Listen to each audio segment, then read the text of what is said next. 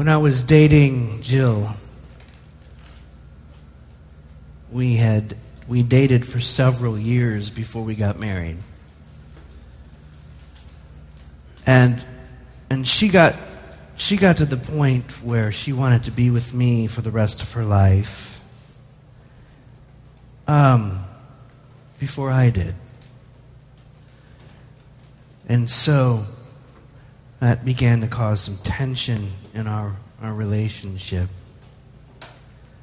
And so, uh, actually, she, she took a season and went back home to Michigan and left me here in Tennessee to sort of grow in, in some areas. And so we, we were apart, kind of doing this long distance relationship thing, um, which was kind of working out okay for me, but not working out well for her at all.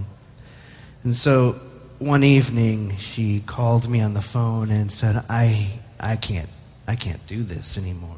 Like this is tearing me apart. And um, it was one of those moments of tragedy and beauty and all of the sappy love story things that you can pile on top of it, including she sent me this song by Bonnie Raitt that says, I can't make you love me if you don't. but essentially, what she was saying is, um, I, I, can't, I can't go on like this any anymore. And so I'm, go- I'm going to have, if you aren't able to love me with your whole heart, then I've got to find a way to let you go. And I said, um, okay, I don't, okay. And so she did.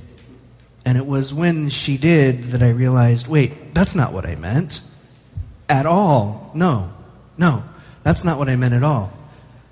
Because when she withdrew her love, when she began to truly let go, um, I realized the void that she was leaving behind, the hole in my own life that was going to be there without her in it. And so I immediately booked a flight and bought a ring and went to Michigan and said, Will you marry me? And she said, I'm, I don't think I'm ready for that. So I flew back into Nashville that evening. I had gone up there thinking I'll fly back and she'll be with me and everything will be okay. And I flew back and looked out over the lonely city lights and thought um, of the way that I have had been living half hearted. Because it wasn't just Jill, it was everything. It was my spirituality. The only thing that I had really given myself to was my vocation, which at that point was being a record producer in Nashville, trying to make it in the Nashville music community. And I realized there are a lot of deficits here. There are a lot of shortcomings here, and I'm miserable. And I'm depressed. And this isn't working. I'm trying to ride the fence in every area of my life. I had been living really a semi agnostic life, raised as a Christian,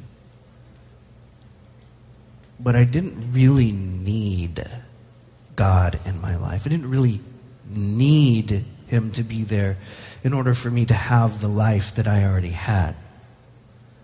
And that's kind of how things go. It works like that until the rug gets pulled out from under us. In my, my case, I realized I'm a crash test dummy and I don't know it. This is how I've been living. And this is how we live. We don't realize that we're, we're in for the wall. And so I hit the wall and realized okay, everything that I truly do care about has been snapped into focus, but now it seems out of reach. So I spent a season, well, Jill drug me, made me pay. Let's just be honest about it. While she made me pay, um, in really deep depression. And I'd get up every morning and drive downtown and buy bagels for the homeless people in Centennial Park and try to hear about their problems and share mine and try to get my heart back because the half hearted way I was living wasn't working out. So, the way that the story ends, as you know, is that I got the girl. Right? And she's, she's now my wife, and we have a beautiful daughter, and a beautiful son, and a beautiful family together. I would submit to you that most of Western Christianity lives somewhere in that vicinity. Somewhere in the vicinity of the song that we just watched. In our posture toward God. Half of my heart loves you. Half of my heart's kind of got my own thing going on. I'm not really all in. Can't stop loving you. But I don't need you all the time. I want to invite you to turn to the book of Matthew, chapter 22. And if you don't have your Bible, it'll be up on the screen here.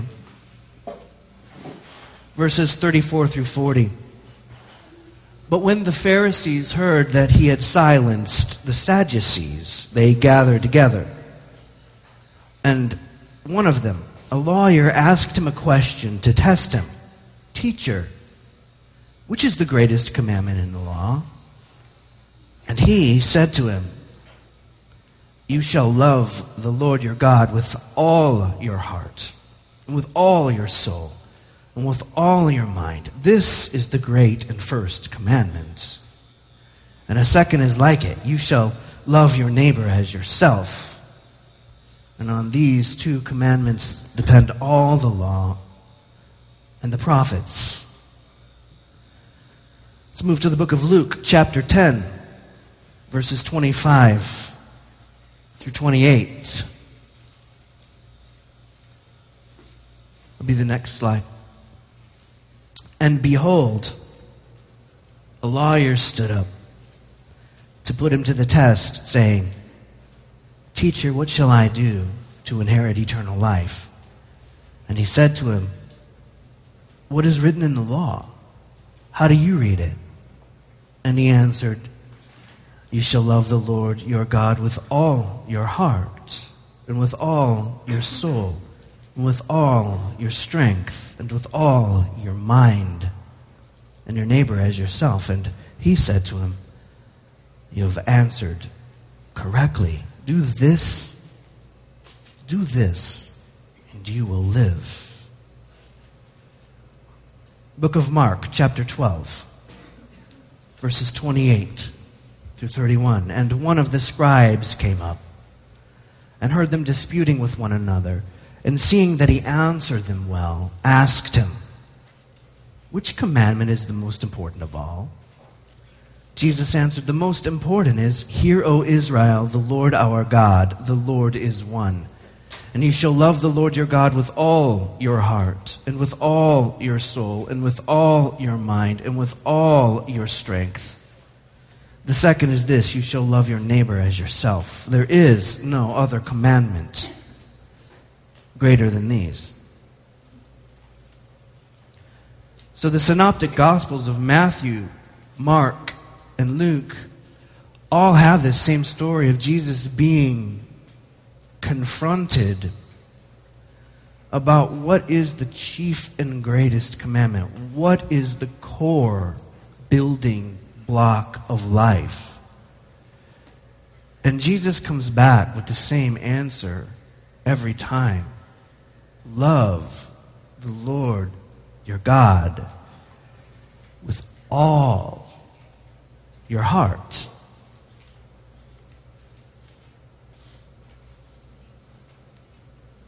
This is a really easy commandment to fulfill, as we all know. for 15 seconds. It's a completely different matter when it's day after day after day, and we've committed ourselves to something always to love the Lord our God with all of our heart. And yet, the theme is played out in Scripture over and over. In the book of Deuteronomy, chapter 20, this is the Mosaic Law. And this is a chapter dedicated to, um, to warfare, what warfare is supposed to look like. And so the army that's about to go into battle comes together. And the first thing that happens are that the priests come out in front of the people and they say, Look, God is going before you. The battle is the Lord's. Do not be afraid. This day the Lord will give your enemy into your hands. And then when the priests are done, the generals come out and ask the warriors, the army, a series of questions. Has anyone built a house and not dedicated it? Go home. Anyone planted a vineyard and not enjoyed its fruit? You can go home. Anyone engaged but not yet married to the woman you have betrothed? You get to go home. Anybody afraid? Faint hearted? You can go home too. So you have to wonder to yourself who's left, right? Who would be left after that? Only those with an undivided heart for the mission.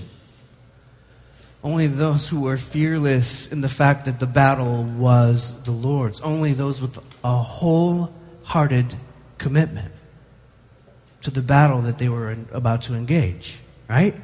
That's all that could be left. Jesus talks about a parable. He gives this parable known as the parable of the talents. There's these three guys, there's a master. The master gives to each person some money in a, in a series of denominations. The first guy gets the most, the second guy gets a little bit less, the third guy gets a little bit less. The first guy goes and invests the master's money, and when the master returns, the servant says, I've doubled your money. Here is a 100% return on what you gave me. He goes to the second person. The second servant has done the same thing. I have invested your money. Here is a 100% return on what you gave me. It's the third person who was afraid of the master and hid the money in the ground and just gave him back what he got in the first place that finds himself in trouble. But there's no in between. It's an all or nothing kind of proposition. And this is the way that Scripture reads all throughout. It's an all or nothing proposition. It's love the Lord your God with all your heart. It's a wholehearted thing that we read. Matthew 10, Jesus goes on, goes so far as to say that anyone who loves anything more than him is not worthy of him. That's hard core, but it's also very direct.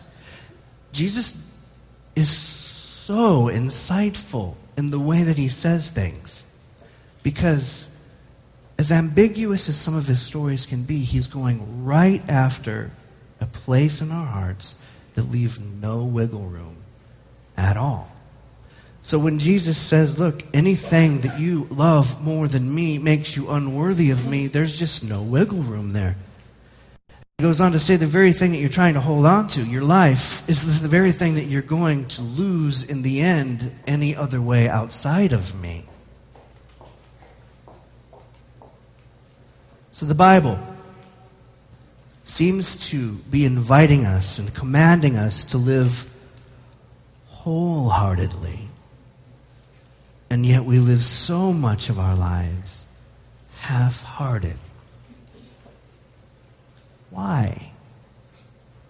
This passage of Scripture that we've given ourselves to today is popularly known as the story of the rich young ruler. And we'll spend time looking at the whole passage But Jesus says something very fascinating at the end of his encounter with this young man. Something that for years was a bit confusing to me. So in verse 23, it reads And Jesus said to his disciples, Truly I say to you, only with difficulty will a rich person enter the kingdom of heaven. Again, I tell you, it is easier for a camel to go through the eye of a needle than for a rich person to enter the kingdom of God. This was always a problem for me because I thought, as an American, getting rich was supposed to be what we were after. Like, why is that such a problem?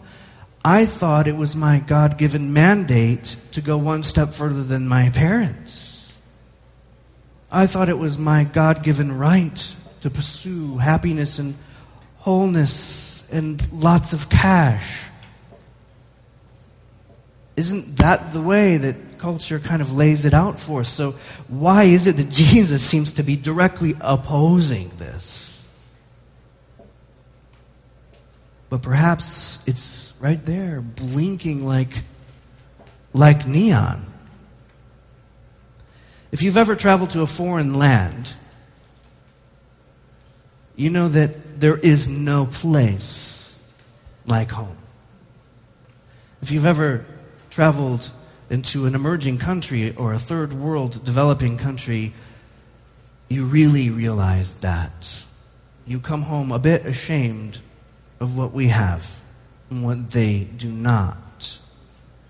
But what you realize pretty quickly is that life is distilled down to a place of core necessity for these people. They're not worried about the plethora of choices for dining, they're worried about eating, period. And this is how they exist they're not worried about how that picture or that picture might work best with our couch. They are thankful for a roof at all. The whole paradigm is shifted, and it works the same way with their faith. They realize that at the core of it all, they are utterly dependent upon God. There is no other option. He must show up in order for them to stay alive and feed their families.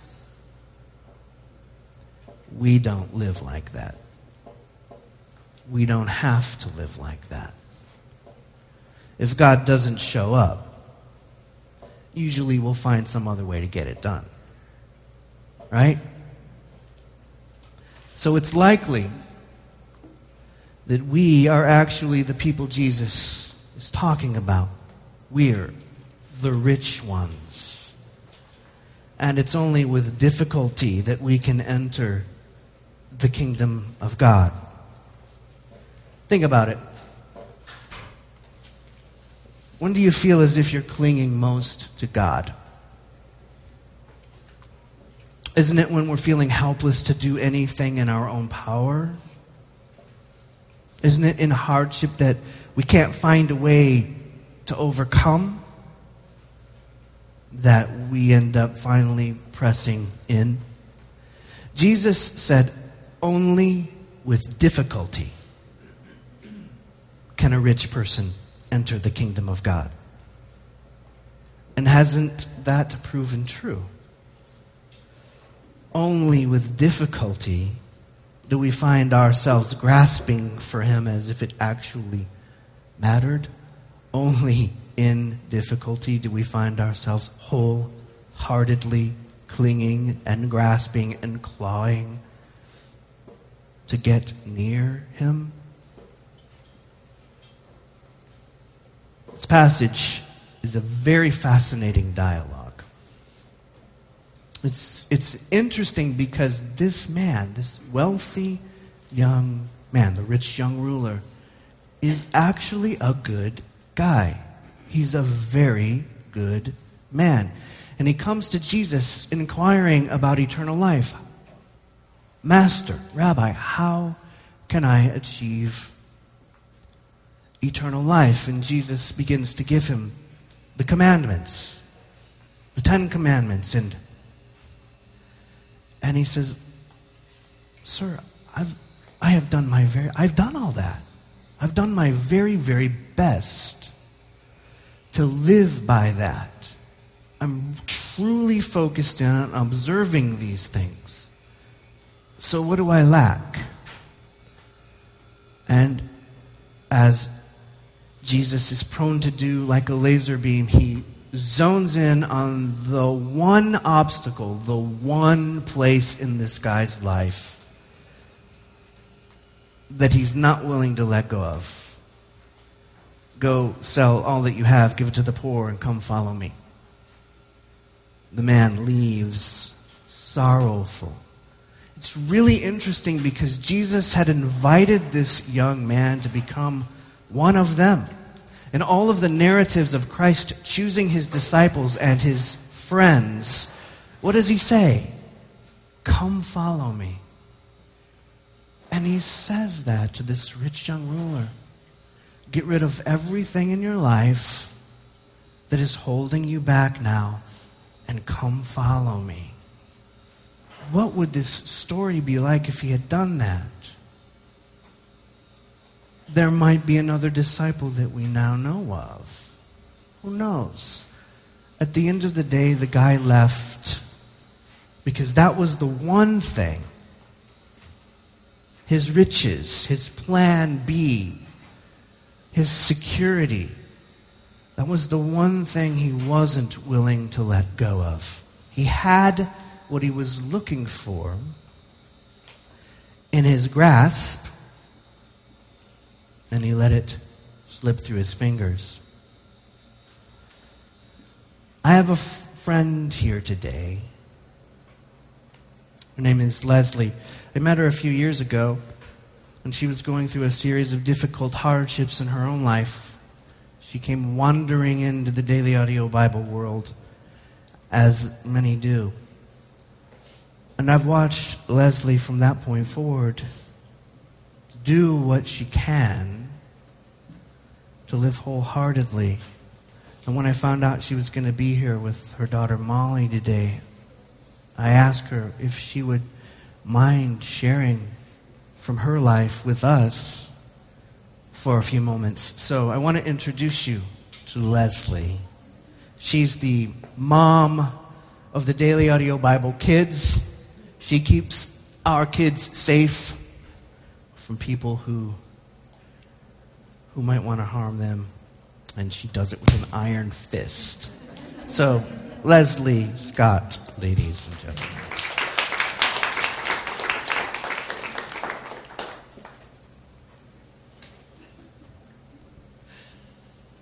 Okay. Um, thanks for having me. oh.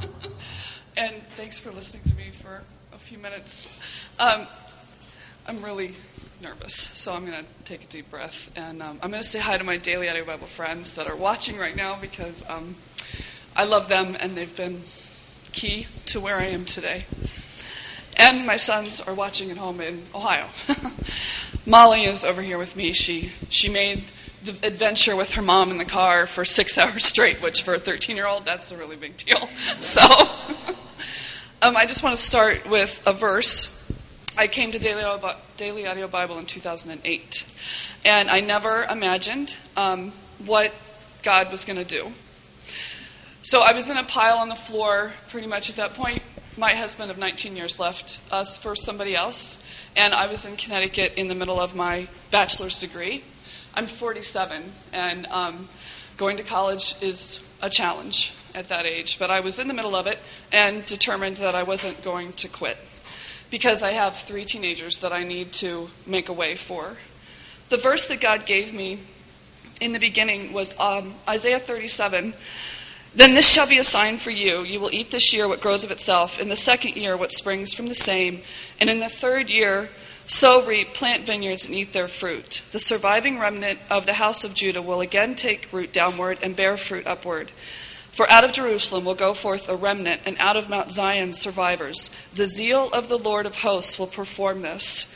The zeal of the Lord of hosts will perform this. It doesn't say Leslie is going to do this. it doesn't say that um, Leslie and her friends are going to do this. It says the zeal of the Lord is going to perform this. And the zeal of the Lord is actually his love and mercy. So his love and mercy has gotten me to here. And to here means. Um, um, 2008, I was um, just doing school, kids, and church. And I had been given a lot of wise counsel that I was to focus for the next three years on just those things and bring the pieces of our lives back together. So I was really excited about these verses because the first year I get to eat, the second year I get to eat, yes, I'm glad about that because I like to eat.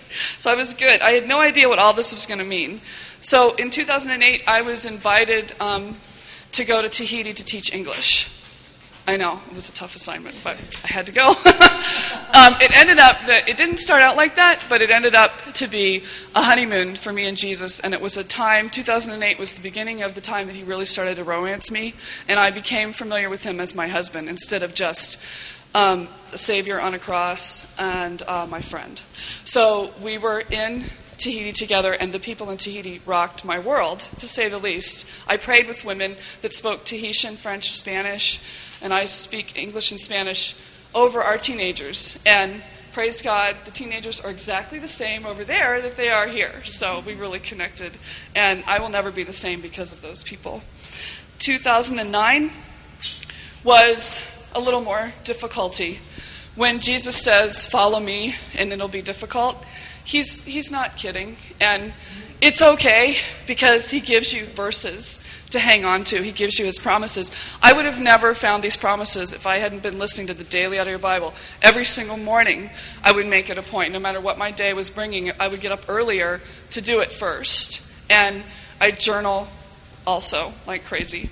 So in 2009, I'm close to finishing my degree in May, and I'm supposed to be finishing my student teaching at the same time. But the student teaching thing didn't go as well it was a little difficult. I ended up having to step out and go back into it.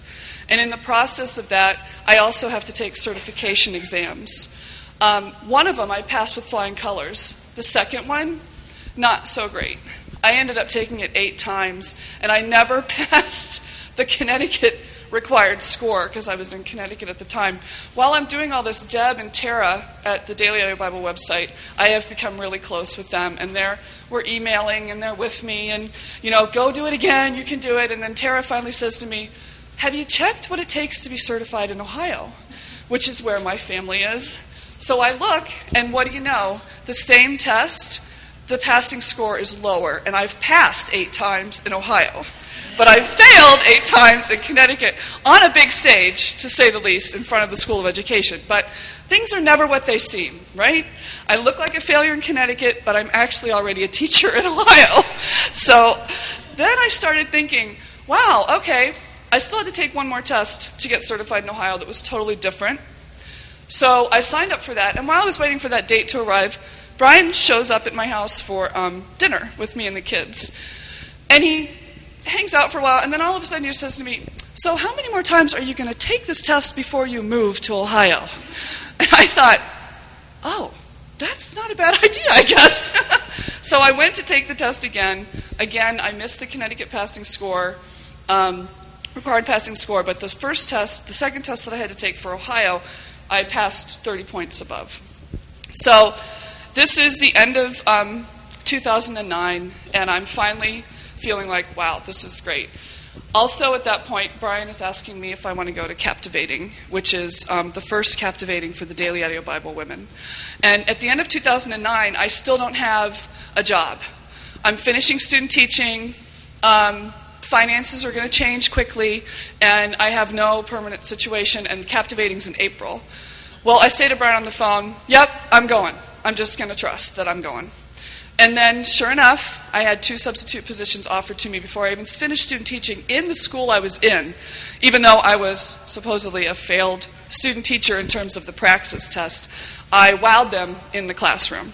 So the principal asked me to come in, and it was awesome. So God carried me from, well, He's carried me my whole life, but um, in from January 2010 to July 2010 was when the process started for us to come home. Well, for me to bring the kids to Ohio, to where we could start our new beginning together.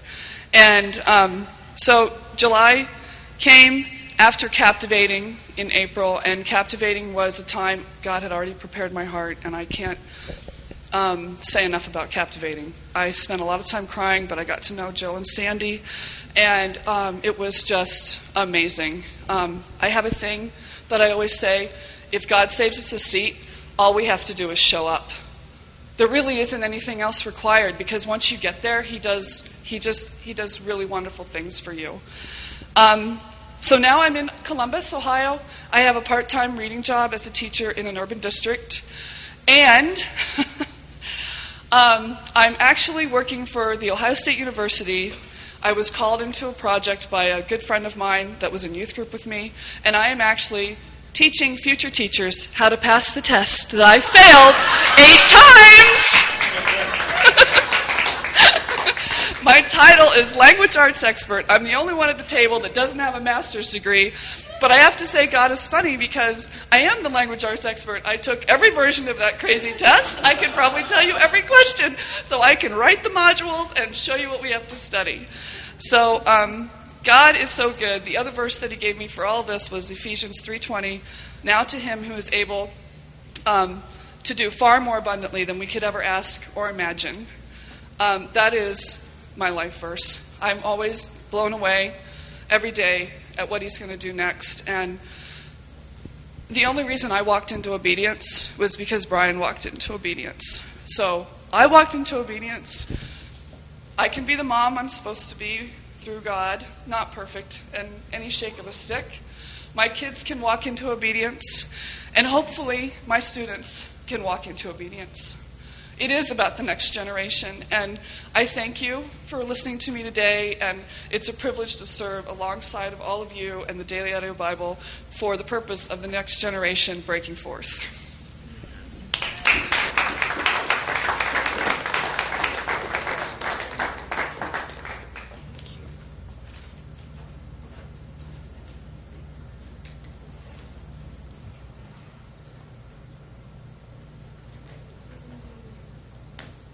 Can go ahead and put up the next slide, Chris.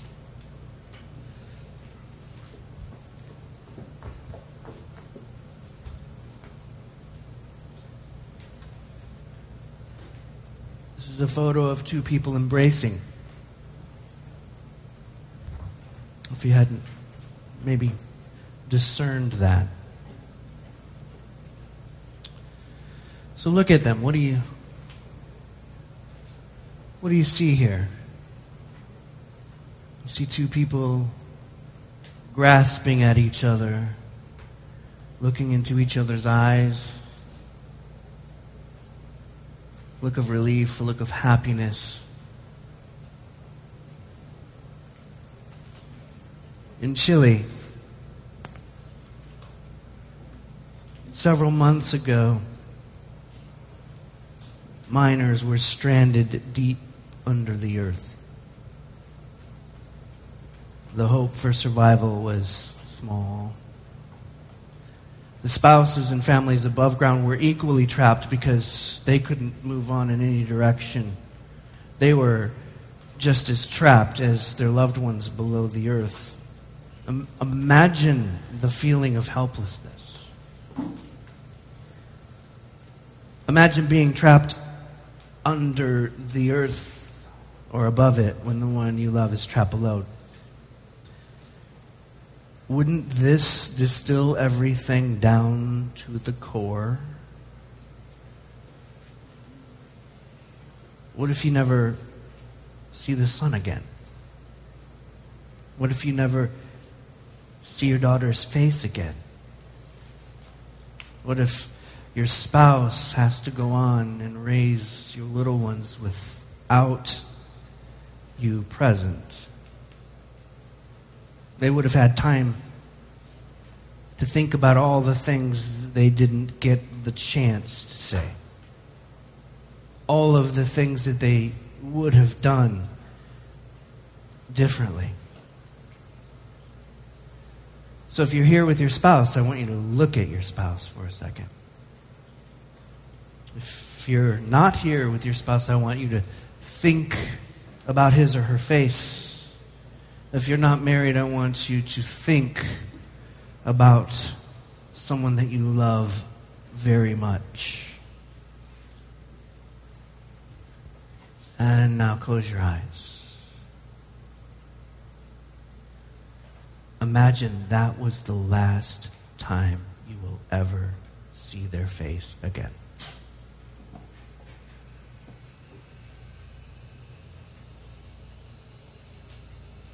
Doesn't this help us see the ways in which we've been living half heartedly toward what we love most? What would we change if this were it? That was it. And if this actually were it and we lost them, where would we turn immediately? And doesn't this give us a sense of how things are actually structured? In difficulty, we turn to God. Everything else is layers of meaninglessness outside of the bedrock of where the truth lies. We like to live as if we are our own source, as if we are our own plan B, and in reality, we're all here because of the merciful kindness of God and, and, and no other.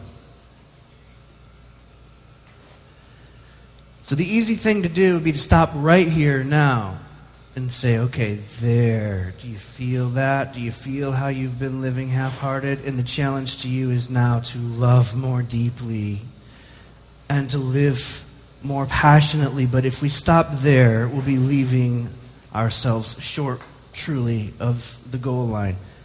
When Jesus said that the greatest commandment was to love the Lord with all our heart, he was quoting from Deuteronomy chapter 6. Hear, O Israel, the Lord our God, the Lord is one. You shall love the Lord your God with all your heart and with all your soul and with all your might. Is that even really possible? the story of the Old Testament, the story of the children of Israel would indicate that it's possible for a while. But they're always going to turn away until hardship comes and they return to their core and are restored. The story of our lives would probably indicate what Jesus said.